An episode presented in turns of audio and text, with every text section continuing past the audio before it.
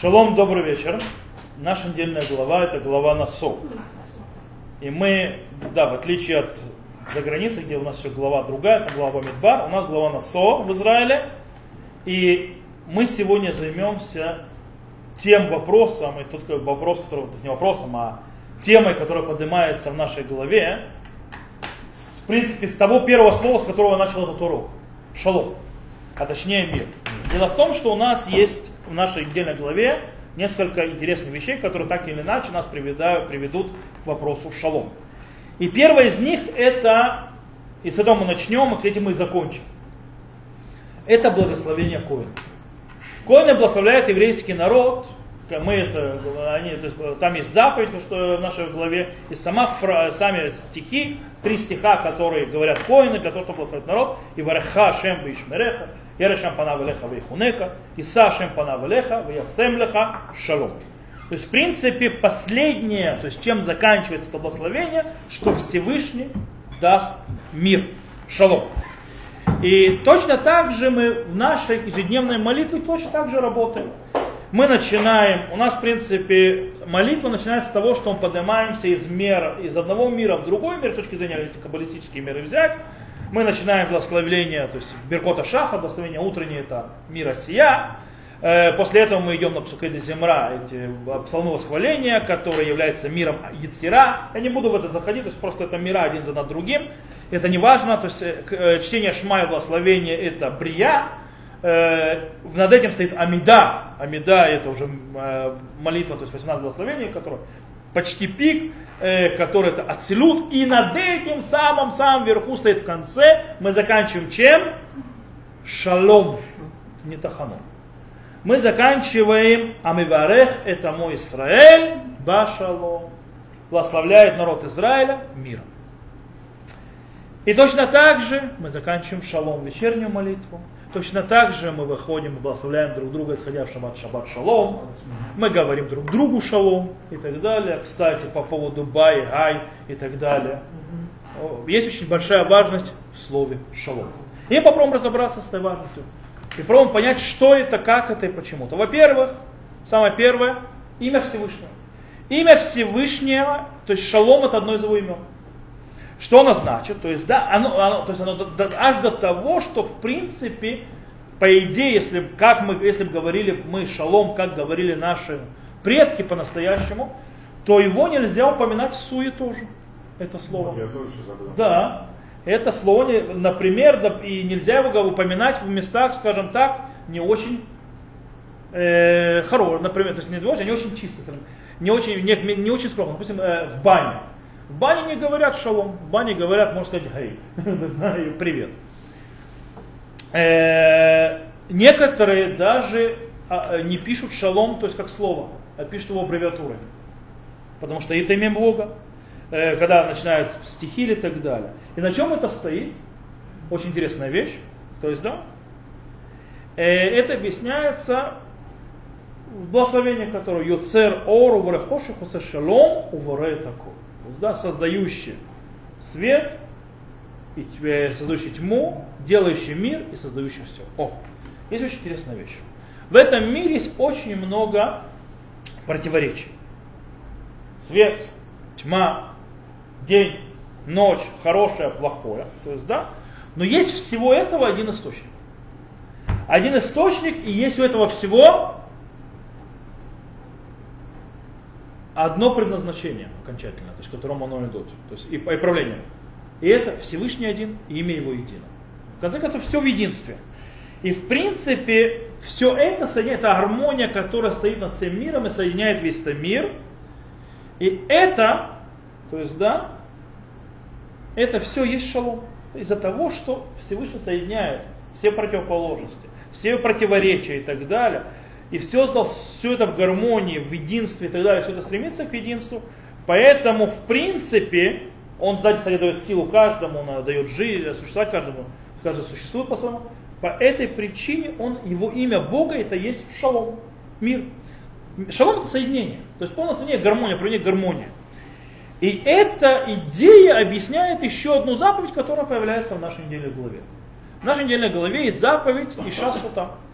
Это шасута это женщина, скажем так, блудная или, скажем так, под, подверж... подозревающаяся мужем в блуде. Когда муж предупредил ее несколько раз, предупреждает то есть не уединяться с определенным мужчиной, а она с ним уединилась, есть тому свидетели, но у него нет доказательств того, что она ему изменила, иначе бы тогда уж казнили, то ее проверяют. Как ее проверяют? Ее идут в храм, и Коин пишет, то есть там есть целая система, которую Коин делает, там есть приношения, которые приносят и так далее. Коин пишет э, на свитке все проклятия, которые придут на нее, если она, не дай бог, изменила. Она может сказать, да, изменила, и уже не будет пить, поить этими э, гадостными штуками.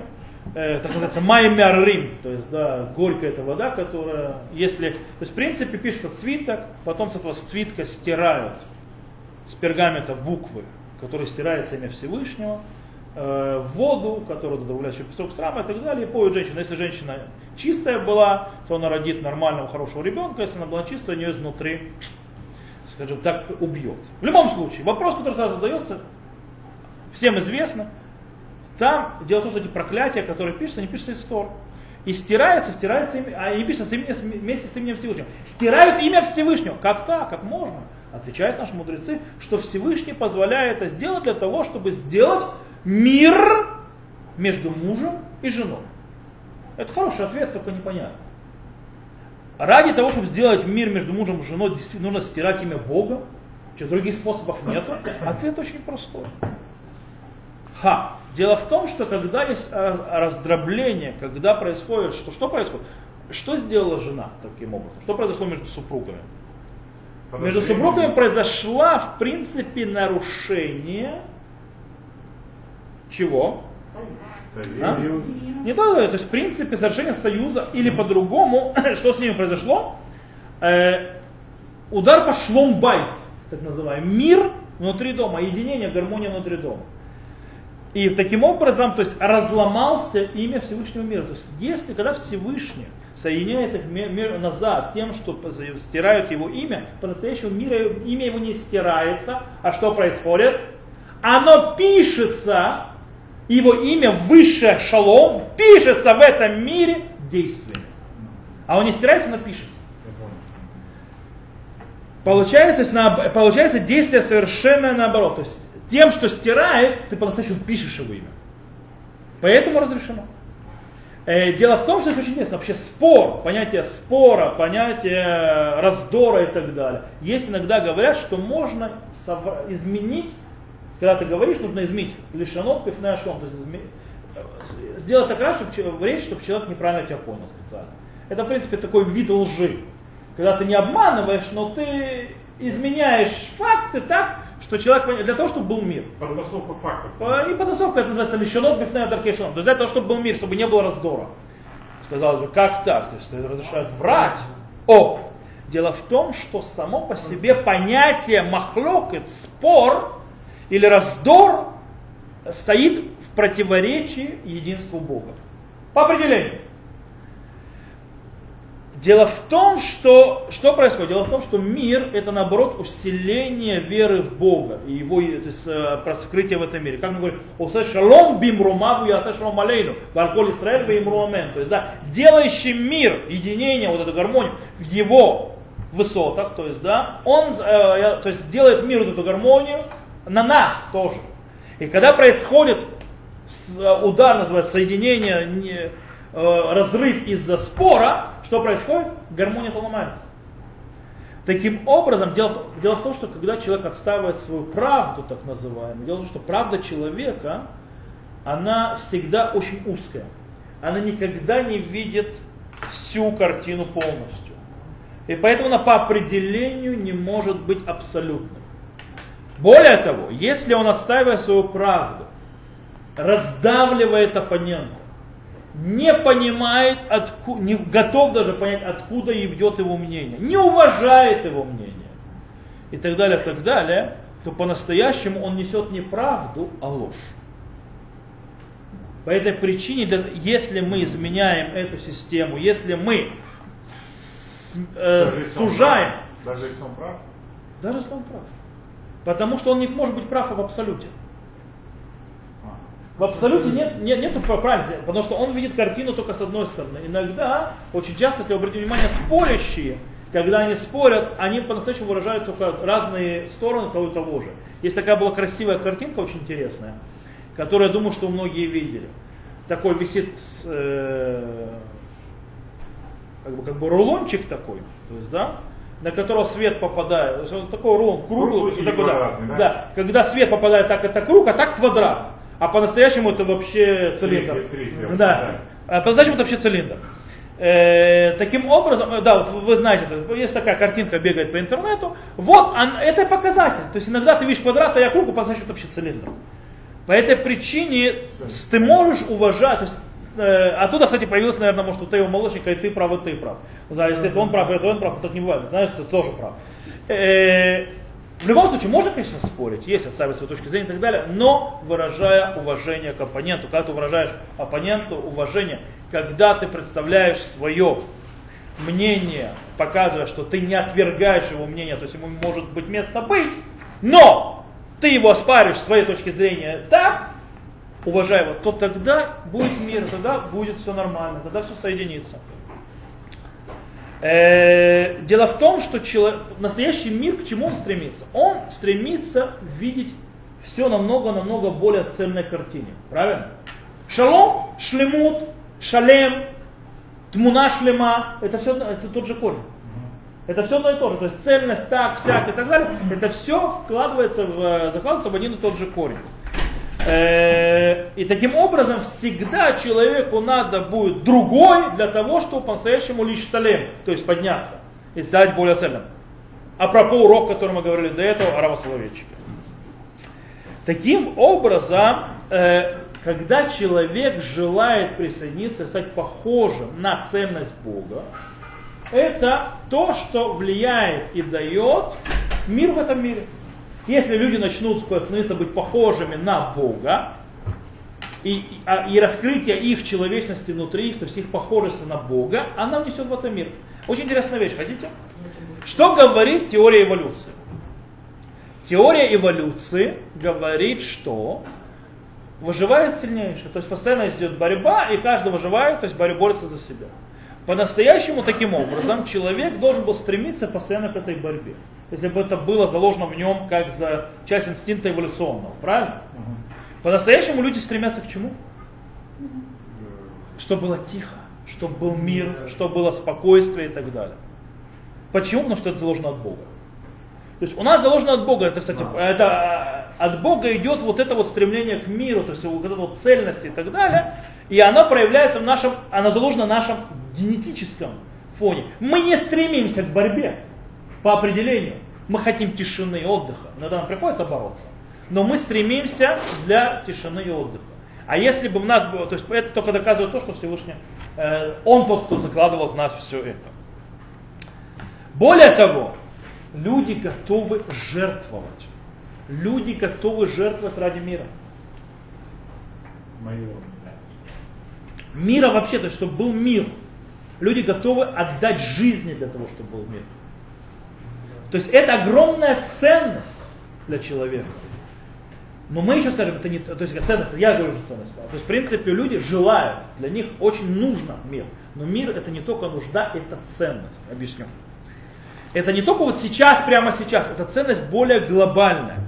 Э, Дело в том, что мир это не только отражение, скажем так, мировоззрения, что человек хочет мира и так далее. Это также, в принципе, особый вид жизни. Жить в мире это очень, очень особо.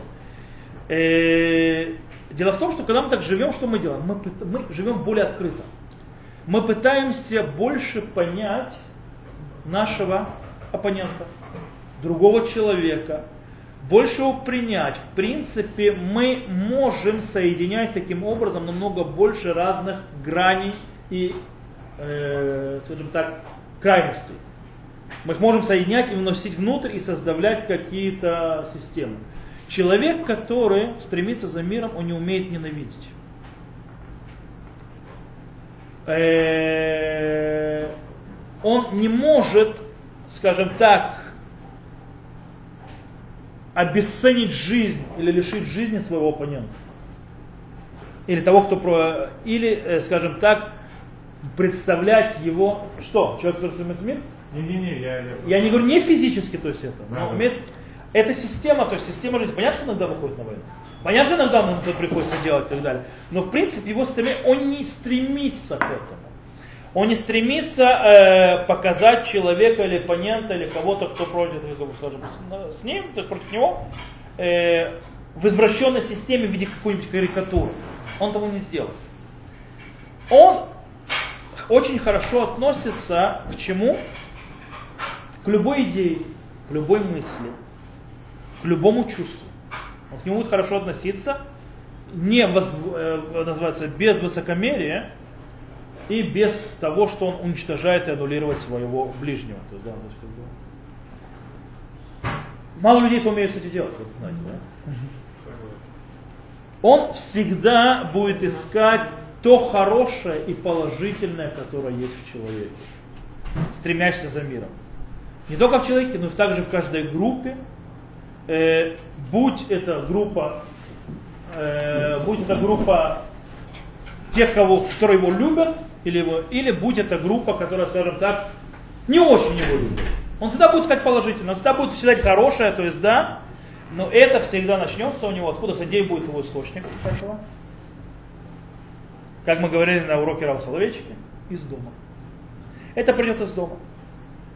Дело в том, что если он построит человек мир в своем доме и будет действовать по этой системе, то есть соединяя все, он сможет это сделать в своем близком окружении, тогда он может распространить это дальше, дальше и дальше, и в принципе действовать, скажем так, к миру во всем обществе. Понятно? То есть, да? Прекрасно. Теперь, а? Да, кстати, интересная вещь. Поэтому, если вам расскажу, то есть обратно. Э, многие люди хотят исправить мир, да? Но они хотят исправить мир, а не себя. И Есть Хатама Суфе рассказывает, что он рассказывал про себя про старость. Говорит, Когда я был молодым, я хотел исправить мир.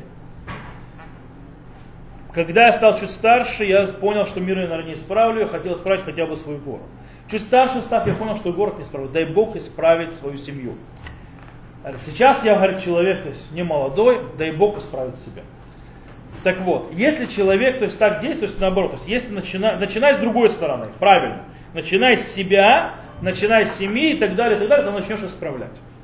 Окей? И мир исправится. В принципе, э, что такое мир?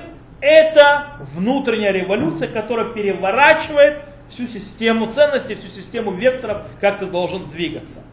Поэтому благословение Коина, с которого мы начали, начали заканчивается словом шалом. Мир. Что имеется в виду? Дело в том, что благословение Коинов стоит по системе, то есть потом построена наша глава, в конце. Она закрывает две другие темы, которые поднимаются в нашей голове. Одну мы уже затронули. Это тема сота, женщины, которая ударила, скажем так, очень сильно по шалому, то есть цельностью дома, и э, нанесла ему увечья. И другое, какое еще у нас там есть еще законы, которые открываются? Назира. Назир это человек, который взял назирейство. Человек, который взял назирейство, это он взял на себя дополнительные запреты тем, что запрещено любой который не стрижется, который не бреется, который в принципе, не трогает свои волосы, не прикасается ни к какому виноградному плоду, имеется в виду никаким образом. И также ему нельзя скверняться к мертвым. В принципе, этот человек в каком-то смысле становится отшельником. Да, назир. И он, а что он сделал? Он называется, нанес увечье или удар по шлома хевра цельности общества. Он от него отдалился. Он, в принципе, создал себе другие нормы, чем то общество, в котором он живет.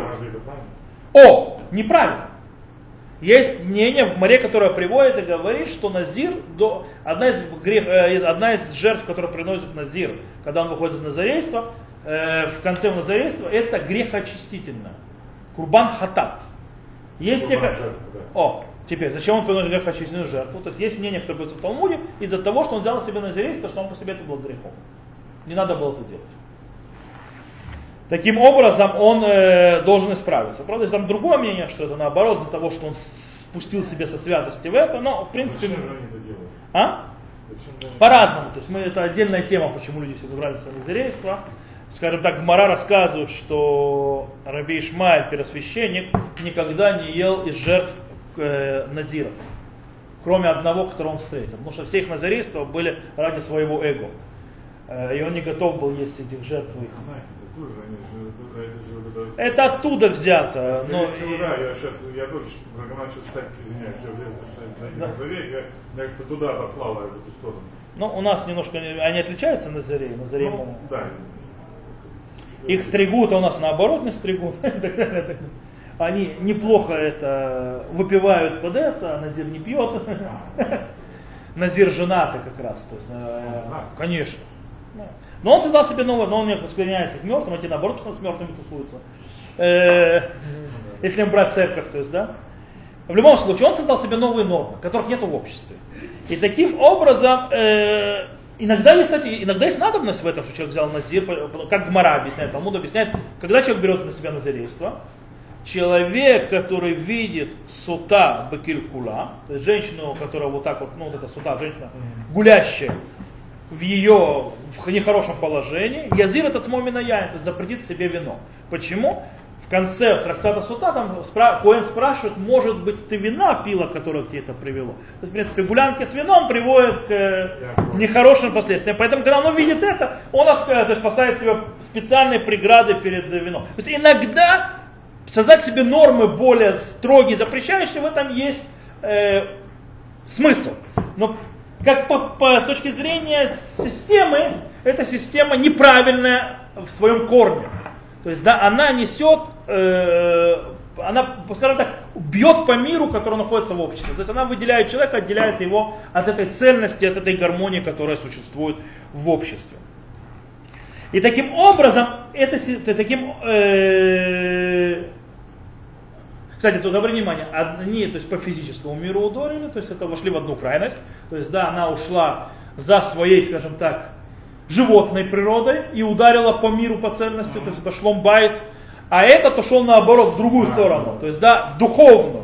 И тоже неправильно ударил уже по шломахевра, то есть, да, по состоянию мира и идиллии э, внутри э, общества. Таким образом, приходят, как бы, коины, то есть, да, говорят, то есть, благословение Коина говорит, то, чтобы дал мир, то есть, привело к идиллии, то есть, в конце концов, было и шлом в доме, шлом байт, и э, шлом э, хевра, то есть, все это вместе нет, и поэтому идет после этих двух, в нашей голове после этих двух тем, сута и назир. То есть, да, после этого только производит э, коинов, то есть, благословение. Теперь нас осталось последнее обсудить после этого, почему именно коины. Почему именно коины это те, которые благословляют народ Израиля мира. То есть, да, дело в том, что они стоят над всеми интересами. Частными интересами. Э, у них нету групп. У них нету земли. А, это же им не дали, э, нет, не У дал- них нет наделов. Наделов не дал. У них нет наделов, э, и они могут стать и стоять над всевозможными мелочными вот этим вот э, склоч- склочностью, которая внутри любого общества. Они могут по-настоящему видеть все в хорошем свете. Э, и поэтому они достойны, говорит о благословении. Как мы сказали, нету личной, то есть имущества, то есть нету у них личного, то есть на, надела. У них есть имущество. Но левиты и левиты коины. Но коины это. Но, стоп. Ко- э, е- а леви- коины немножко отличаются от левитов еще тем, что коины служат в храме. Вот три, три- от трех э, Они служат в храме, там, где находится еврейский центральный духовный центр. То есть, э, неважно, это, это храм. То есть там. Э, дело в том, что коины, они сами по они люди Торы, и они стоят на, их задача была и учить Торы. То есть они ду- духовные лидеры, это их задача. По этой причине, кстати, когда они благословляют народ, как они стоят? Нет, они поднимают сегодня, то есть над головой, то есть их руки в сторону неба. Первосвященнику нельзя было поднимать выше головы. Вы, вы, это, я должен был держать ниже. Почему? У него было здесь цит, где написано «Свят Богу». Ему нельзя было поднимать руки выше них. Но они направлены руки к небу. Коины стоят на земле без, без обуви, соединяясь вместе, то есть у них не должно быть ничего, что мешает между землей, с землей и ими, но это в храме, здесь у нас все равно ковер чтобы не было похоже на храм. И таким образом они соединяют своим действием благословения э, землю, Тору и небеса в одно цельное. И таким образом они соединяют все края, то есть разные, то есть краи, то есть которые, они не соединимы, то есть земля вверху, земля внизу, небо вверху, то есть они соединимы Всевышний, бесконечность и так далее, а здесь э, внизу, то есть земное и так далее. Но они соединяют и это, и то, и несут вот это вот единение и соединение на народ. Это есть, в принципе, смысл шалом. То есть, в принципе, если мы подведем итог сегодня, мы, мы говорили о благословении Коина, что они заканчивают шалом. Шалом – это единение, единство, это идиллия. Это то, что, э, в принципе, к чему мы должны стремиться. Это имя Бога, это раскрытие цельности в этом мире, к которому мы должны стремиться. И коины, они получили это право почему? Потому что они могут поняться всеми интересами, они соединяют небо, землю, Тору вместе и передают к люди духовность. И это, нам, и это пришло к нам после чего? После э, сута, там, где было нарушение, после назир, то есть назирейства, там, где было нарушение. В конце концов, какой у нас вывод? Очень простой. Нести мир, стремиться к миру. Но когда мы говорим стремиться к миру, нести мир, это не значит миру мир, э, труду май или там май труду, или не знаю, как это так далее. Мир труд май. А имеется в виду стремиться к совершенству. Стремиться к совершенству своего общества, в первую очередь, то есть и в поведении совершенства в своем. То есть уметь видеть в оппоненте хорошее, уметь уважать другого человека, даже если ты не согласен. Скажем так, ты можешь спорить с мнением, но не с личностью. И дай Бог, что мы всего удостоились, действительно, что Всевышний послал мир, как говорится, Сешалом Бимруа, Уя Сешалом Алейну, Валькорому Исраэль, Вимру, Амин. На сегодня мы закончим.